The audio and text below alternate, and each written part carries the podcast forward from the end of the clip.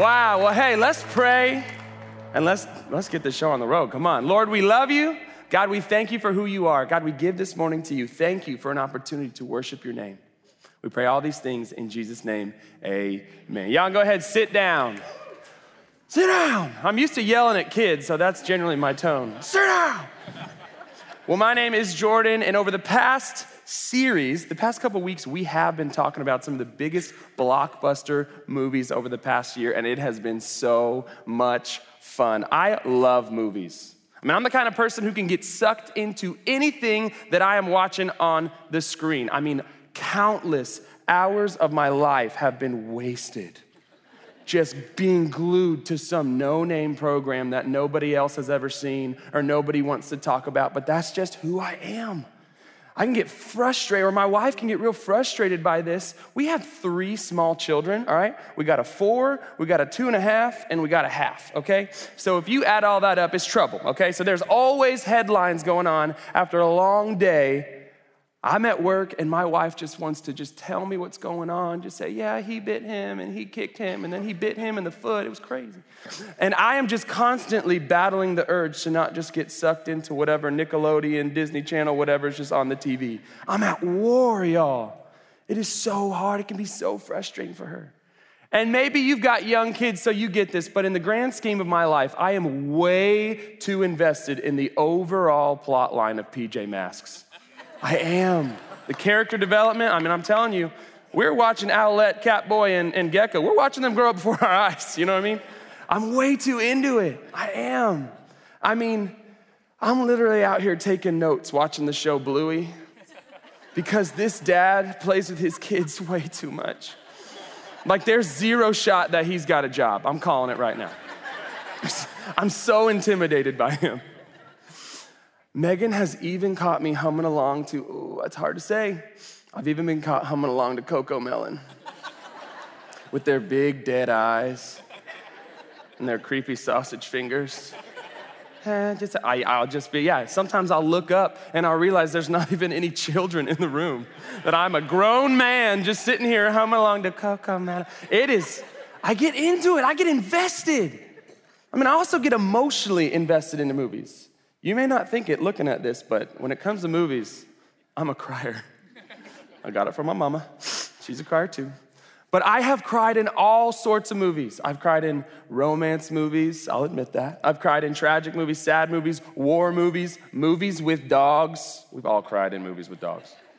One time at a, uh, a double date, Megan and I went to, some, uh, to the movie theater with some friends, and I got caught crying during a movie preview. That's bad. I mean, in my defense, this is not right what they did. They made a movie about a military dog, okay, struggling with the loss of its owner. That's like a triple doozy. Why would they do that to people? Of course I cried in that preview. Anyway, my buddy saw me. He saw the water. I mean, he probably got splashed on in the splash zone, but I was crying so hard, and he just slugged me in the shoulder. He said, what is wrong with you? I played it off real good like we men do, and I said, what's up? Yeah. Oh, no, it's uh, allergies. This movie looks terrible. Stupid. I get into it, I do. I can't even think about some movies without tearing up. I mean, I know it's not on everybody's top ten list, but the movie Armageddon gets me every single time.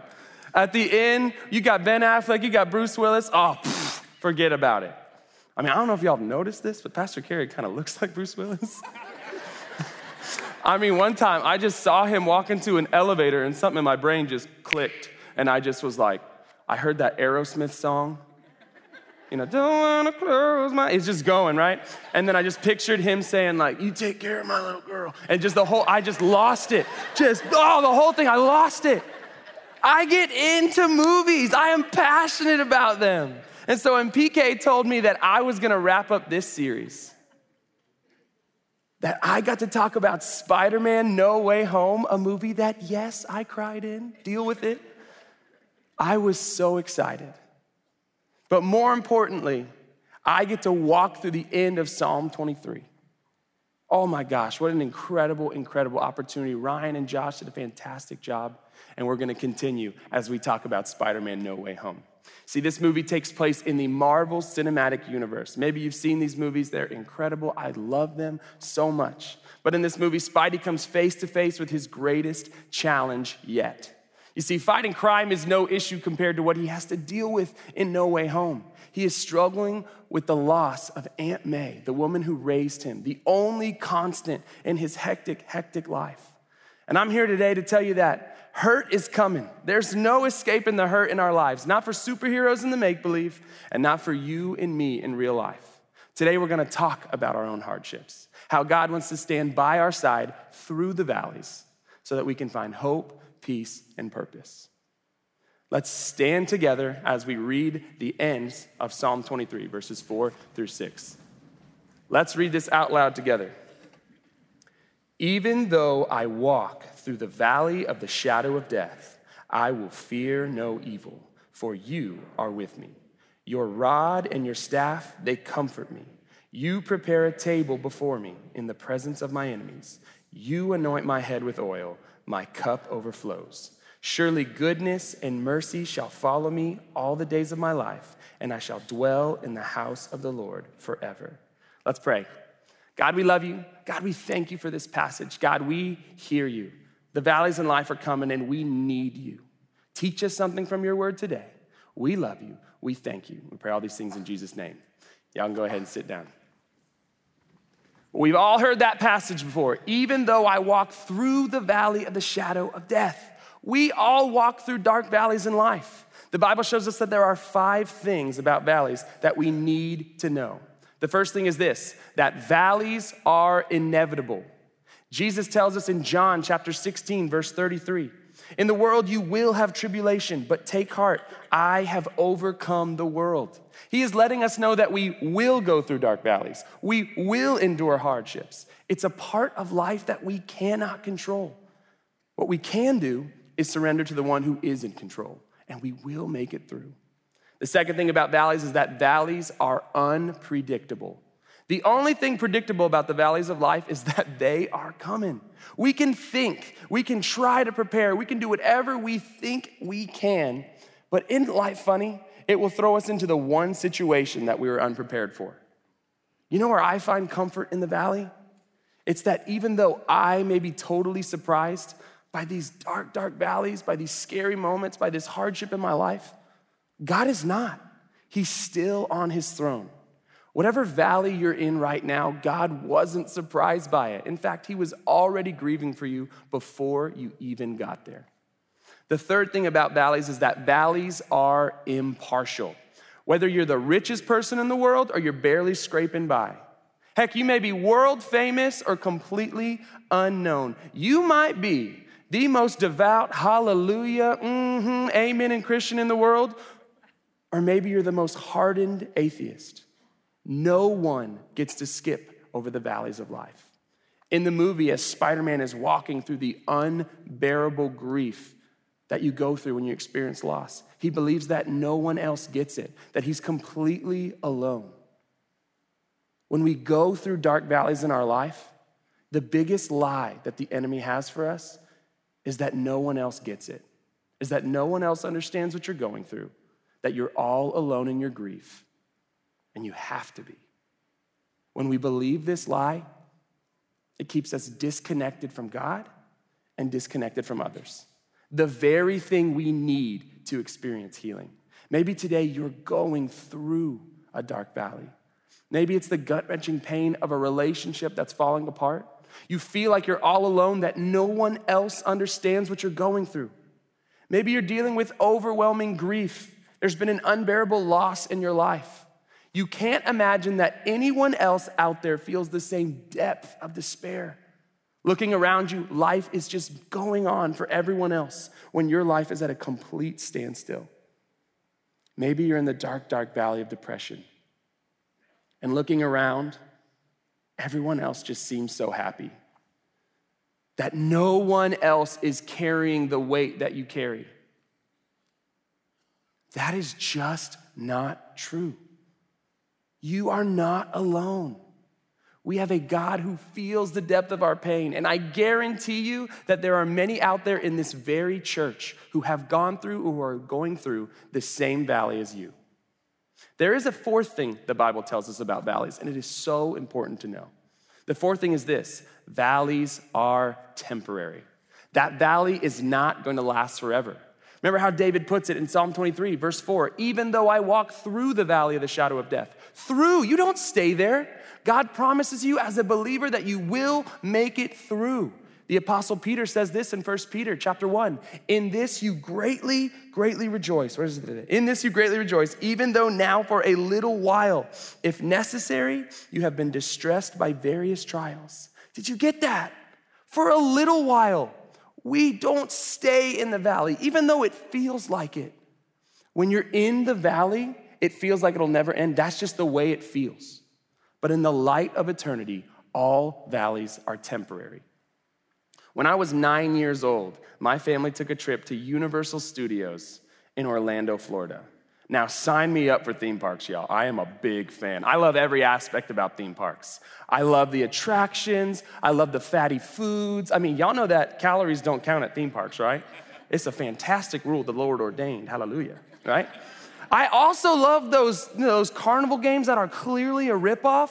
I'm telling you, there's like one hundred fifty basketballs in my parents' attic right now, which just adds up to an insane amount of money. I am so sorry. But I love it. I love theme parks. But my favorite thing about theme parks are roller coasters. And twenty-one years ago, as my family was going on this trip, Universal was debuting the biggest, the baddest, the craziest, the scariest roller coaster that I had ever seen in my life. I mean, it had flips, it had turns, it had twists, it had tunnels, it had water features. You name it, it had it. I noted that I am a fan of roller coasters. But that has not always been the case. twenty-one years ago, as Universal was debuting the Incredible Hulk, this roller coaster was insane. I was incredibly terrified to go on it. My big sister, Alex, on the other hand, was not. She had been eyeballing this coaster the whole time. She would always rock her three-inch platform shoes. We called her her theme park shoes, right? They were they were the ugliest things I've ever seen. But it made sure that every height requirement was accommodated. She always, I mean, it's just a joke, y'all. She'd just be in there like, like a baby giraffe just walking in. Next. Oh, gosh. And she wanted to go on this thing so bad, but of course she needed her little brother to go with her. Why? I fought, I spat, I kicked, I cried, I caused a scene. I have no idea how my parents or my family was okay with this, because because right now where I'm at in my family, if my kid sneezes in public, I'm like, you shut it down. You keep that inside. But I caused a scene. There was no way I was ever going on this roller coaster. No, I saw grown people coming off of it just shaking. Why would I do that? I'm just a little kid. This is ridiculous. No. The next thing I know, I'm being shepherded onto my front row seat. Because of course, we waited the extra hour to get front row seats. And I mean, this is when I truly begin to panic, y'all. I mean, tears. I'm like, I, I'm nine years old, so my attempt at cussing, like, yeah, just, I'm, I'm doing everything I can. And there, it's, it's insane. I'm causing a scene. This sixteen-year-old ride operator is just looking at me awkwardly like, what do I do with this kid? And then he looks at my sister, who gives him the, he's good. And then they buckled me in. And we pressed, are you kidding me? Like, I have no say in this. And then I don't know if you know, if you've been on roller coasters, you like roller coasters, maybe you're afraid of heights, but there's a moment on a roller coaster, right? Where they just go and they press the big red button. And then your roller coaster just goes, and then it just starts like, just slowly clicking while you're just sitting in there, just like going up. It ascended for way too long. And I just sat there broken. It's like, there's nothing, I have no say in life. And it's just, I was, I was in it and it lasted forever. It was too much for my nine-year-old self. As we reached the top and my impending doom, I decided that I was going to stare down my sister and give every ounce of energy that I had left, and that I was going to just pour it into one uh, angry gaze, right? I wanted the last thing that she ever saw was to be me just letting her know that you did this to me. I wanted it burned in her brain. Alex just stared back with gleeful anticipation and the sweetest, biggest grin, and she just extended a hand and pressed on. What am I supposed to do to that, right? I reluctantly take her hand just as the Incredible Hulk spat us through a tunnel, down the biggest drop ever, over a loop, through twists, turns, everything. It was agony, y'all. I mean, getting just tossed around and doing all this was insane. I thought it was never, ever gonna end. But finally, the roller coaster did that thing that they do at the end of roller coasters where it just like jerks you to a stop. And I saw that number one, it was over. Number two, we were alive. And number three, I was so happy. I mean, mainly because numbers one and two are true, but I got through it. And you know, to this day, I'm so grateful that I had an older sister who pushed me through that and held my hand through the entire thing. There will be times when life gets really tough. It feels like that valley will never end. You doubt you'll ever make it through, but it's only for a little while. We can take hold of our Good Shepherd's hand, and sooner or later, he will get us through. With God's power, you will make it through. The fifth thing about valleys, and maybe the most important, is this. Valleys are purposeful. We usually can't see it at the time, but every valley has a purpose. And honestly, we'll never understand the complete purpose of life's dark valleys until we experience the light of heaven.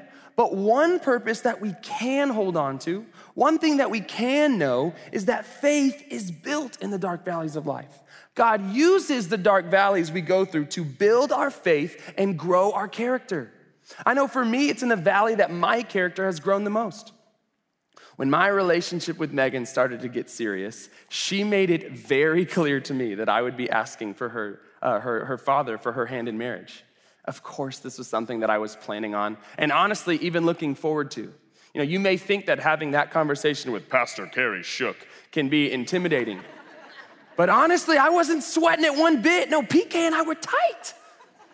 He had approached me years before. He had heard that I was pursuing a career in ministry, and he wanted to mentor me. So we'd go grab coffee, get dinner. We'd go and we'd watch Rockets and Astros games. We'd talk shop. We'd hang out. We were boys. The idea of asking for his daughter's hand in marriage was easy, exciting even. I was so looking forward to it.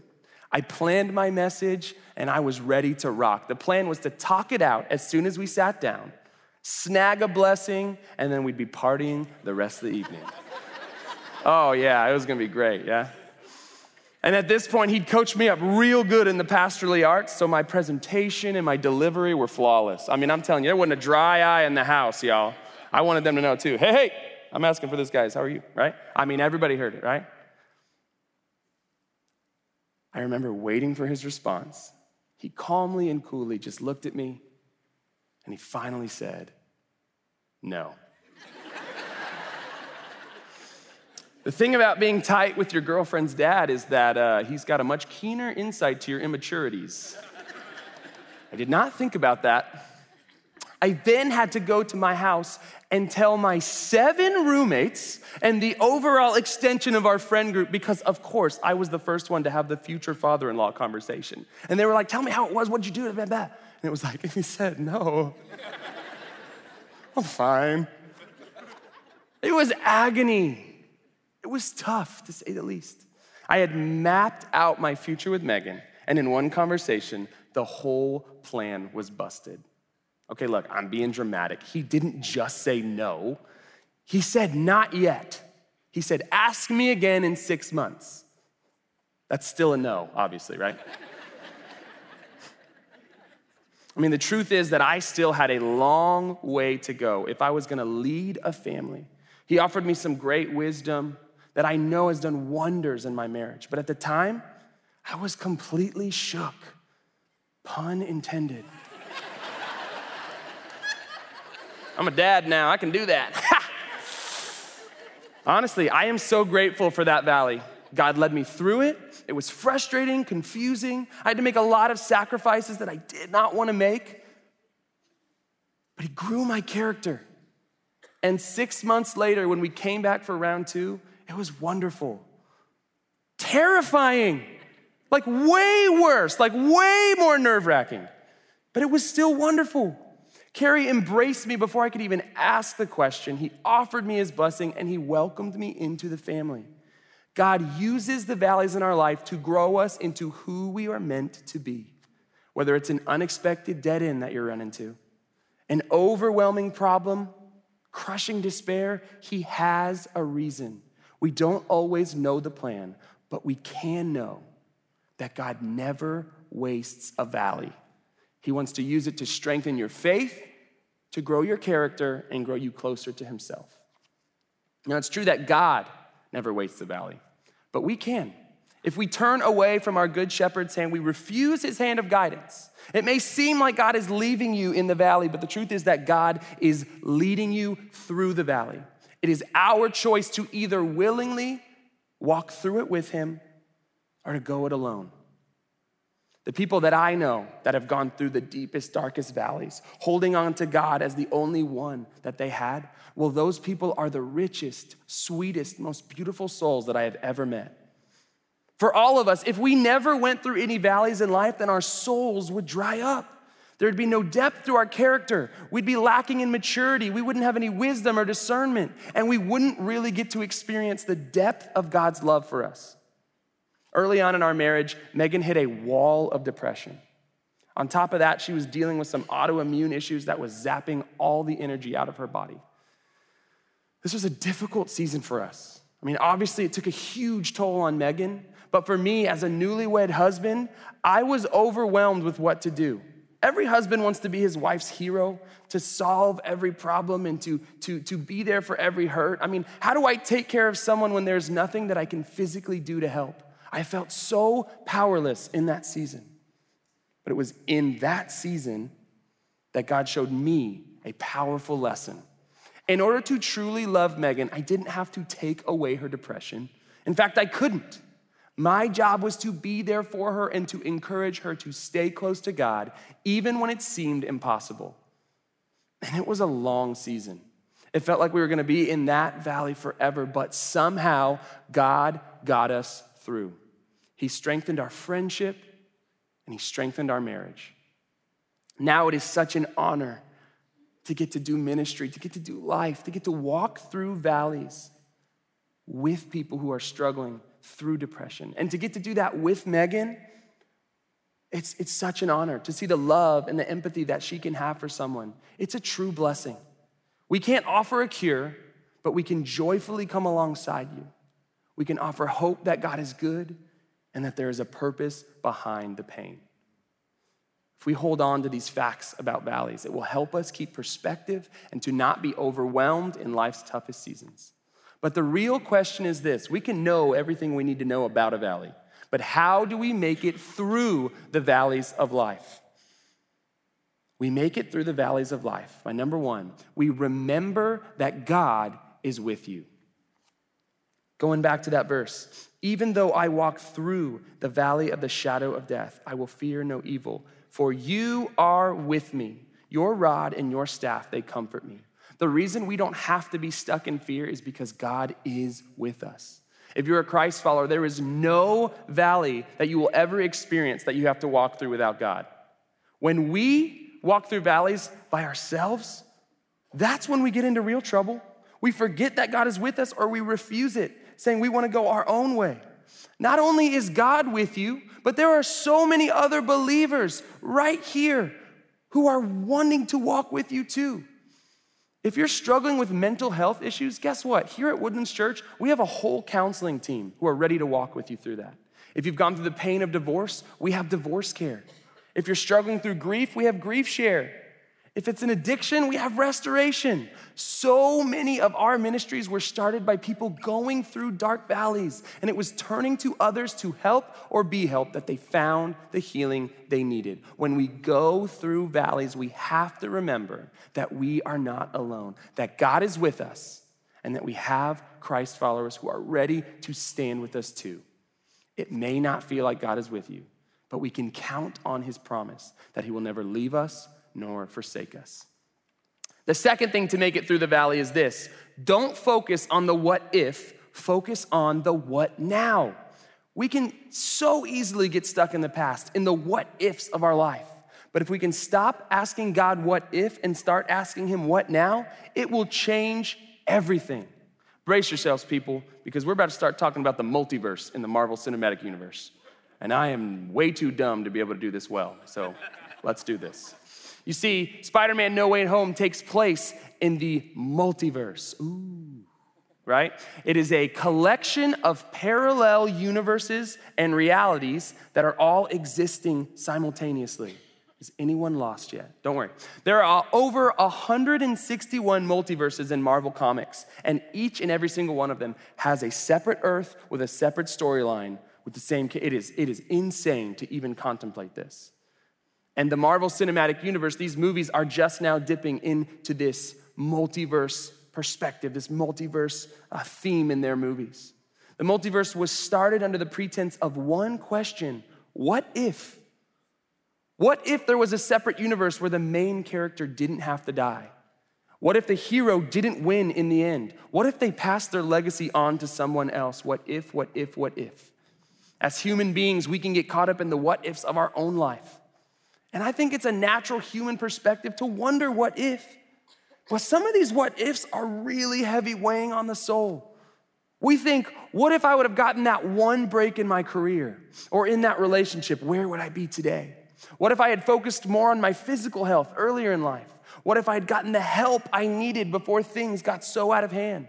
What if I never said those awful things or did those awful things? What if I wouldn't have made that one bad decision? What if he would have never gotten sick? What if she would have pulled through and not been taken away so early? The trouble with this line of thinking is that when we get so caught up in the what ifs, we lose track of the what nows where God wants to take us. We focus on the what ifs because we think if we can change all the hardships, the pain, and the failures from our past, then our future will be perfect. But that's not real life. We live in a universe that is broken, and life here is messy. It's a mixture of pain and pleasure, of victory and defeat, of success and failure. Real life exists on the mountaintops and in the valleys. And focusing on what could have been, it's not gonna get you through the hardships you're facing. In the long run, the what if mindset keeps us right where we're at. God has a much greater plan and purpose for your life than you to hold on to a stagnant faith. And life gives us plenty of opportunities to grow through our valleys. But in order to grow through our valleys, we have to go through them. If we sulk and stay in the valley, we lose a valuable chance to fall deeper in love with a God who cares so deeply for us. When we connect with our Heavenly Father, He pushes us through the valleys and on to new things. It says this in Isaiah chapter forty-three. Forget the former things. Do not dwell on the past. See, I am doing a new thing. Now it springs up. Do you not perceive it? I am making a way in the wilderness and streams in the wasteland. God is telling us to not get stuck in the what ifs in the past. He's doing something right now in your life that's new. And the only way you're gonna see it is if you stop asking what if and start asking God the question, what now? This passage is saying, don't get caught up in the what ifs. Heck, don't even get caught up in the what will be's of the future. But continue to ask God, what now? We overwhelm ourselves in the valley when we think, how am I gonna make it through this another year? How am I gonna make it through this another five years? What are we gonna do? When you pray, what now, God? I know one thing that He will show you, and that is to unload your fears and worries onto Him. Philippians chapter four, verse six and seven says this, do not be anxious about anything, but in every situation, by prayer and petition, with thanksgiving, present your requests to God, and the peace of God, which transcends all understanding, will guard your hearts and your minds in Christ Jesus. This passage in Philippians tells us to take all of our worries, our fears, and our frustrations, to take our hurts and to bring them to God. That's what prayer is. Don't overcomplicate it. Simply thank him for what he's done and ask for what you need. Give him your burdens. He is a big, big God. He can handle your burdens. If you think that you can overburden the God of the universe, you might need to sit down. You might need to remember your role. You might need to think, wow, God, I get to talk to you. How big are you? If we present our requests to God, if we thank him for what he's done and ask for what we need, then the Bible says, the peace of God, which transcends all understanding, which makes no sense, will guard your hearts and your minds in Christ Jesus. Are you walking through the valley of anxiety or depression? Are you dealing with fears or insecurities? To guard your minds in Christ Jesus, pray. Are you going through heartbreak or loss? To guard your hearts in Christ Jesus, pray. I want the kind of peace that David mentions in Psalm twenty-three, verse five. This is so crazy. You prepare a table before me in the presence of my enemies. You anoint my head with oil. My cup overflows. We think that the celebration only happens when the danger is gone, when all the worries have been wiped away. But God prepares a feast for us right in front of our enemies. You think that the banquet comes after the fight. We pray, God, get me out of this valley. God, save me from this valley. God, God, God, please, please, please take this problem out of my life. Then I'll rejoice. Then I'll praise your name. God wants to give you his peace right in the valley, right where you're at. He anoints us. He overflows our cup with comfort right in the middle of life's deepest, darkest moments. And there's nothing that we ourselves can do to achieve this peace. It is illogical. It makes no sense. It transcends human understanding. Ooh. It is only by connecting with God, surrendering our hurts to him in the middle of the valley. Then we can boldly step out in faith. The last thing that we need to do to make it through the valley? Just keep walking. Remember, the verse says, even though I walk through the valley of the shadow of death, you walk through it one step at a time. Just take the next step and remember you never have to take a step alone. God is there holding your hand, holding you up when you don't think you can take another step. He's not up in heaven looking down on you saying, good luck. He's there with you. At verse four in Psalm twenty-three, this is so stinking cool. There's a strategic change in language. We're about to have some seminary up in here, y'all. The first three verses in Psalm twenty-three speak about God in the third person. He leads me beside still waters. He guides me into green pastures. He restores my soul. David is talking about God. But when he gets to the valley, it changes to the second person. He stops talking about God and he starts talking to God. You are with me. Your rod and your staff comfort me. You prepare a feast for me in the presence of my enemies. It's the valleys of life where we get to come face to face with the God of the universe. It's no longer knowing about God or knowing what to do. It's about knowing God and asking what to do. That's where you find the peace in the valley. That's where you find the strength to just keep walking. But there's hope. You may not see it at the time, there's hope. Let's look at the very last verse of Psalm twenty-three, verse six. Surely goodness and mercy shall follow me all the days of my life, and I shall dwell in the house of the Lord forever. God's goodness and mercy will never leave us in this life. And there is a wonderful joy ahead, the promise of heaven. If we follow our shepherd through the valleys, he will lead us to his greater purpose for our life, and we shall dwell in the house of the Lord forever. The pain is temporary. The heartache will subside. Our permanent home is in heaven, not in our dark valleys. I want to go back to that question, what now? We all have what now prayers. For some of you, your what now prayer is joining the church. Maybe you've been coming here for a while and you've never officially done that. We got a membership class coming up, y'all. Church is a beautiful place where we are all broken. We are all going through the valleys of life. And my hope is that God, he's going with you and you see that. And that he's pushing you towards other people who are going through it with you together. If you're not in a life group, you're selling yourselves short. Maybe that's your what now today. You have brothers and sisters who will walk with you in life's up and downs because they're coming. Stop worrying about the what ifs and let's work on our what now prayers together. Maybe for some of you, your what now is inviting God, the Good Shepherd, into your life for the very first time. Stepping out in faith and believing that he is who he says he is, that Jesus really is the Son of God, and he really did leave perfect heaven to come to this imperfect world, that he really did live a perfect life and die as the perfect sacrifice for you, offering you the gift of salvation through faith. My last verse that we're going to talk through is John three sixteen. Maybe you've heard it before. Maybe you've heard it a hundred times. Maybe you've heard it a thousand times. Maybe it's the first time you ever hear it. It's the gospel all wrapped up in one verse. For God so loved the world that he gave his only son so that everyone who believes in him will not perish but have eternal life.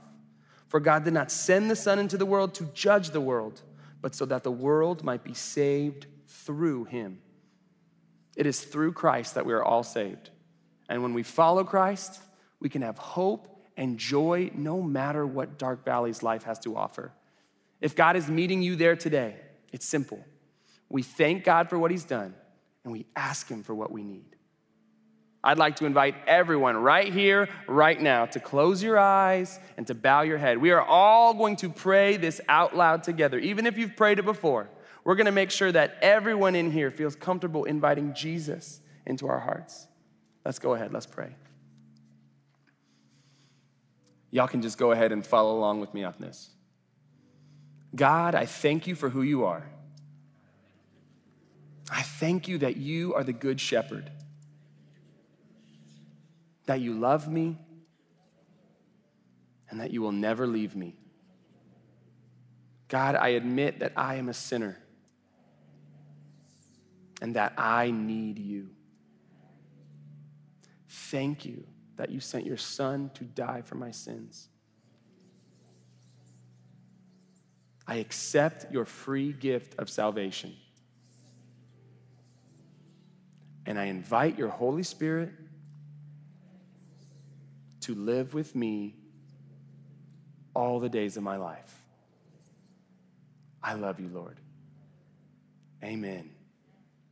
If you prayed that prayer for the very first time, God will never leave you. He is your Good Shepherd. Now it's your job to let him lead you.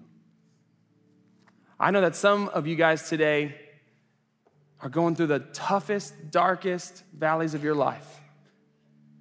And for that, I'm sorry, but there's hope.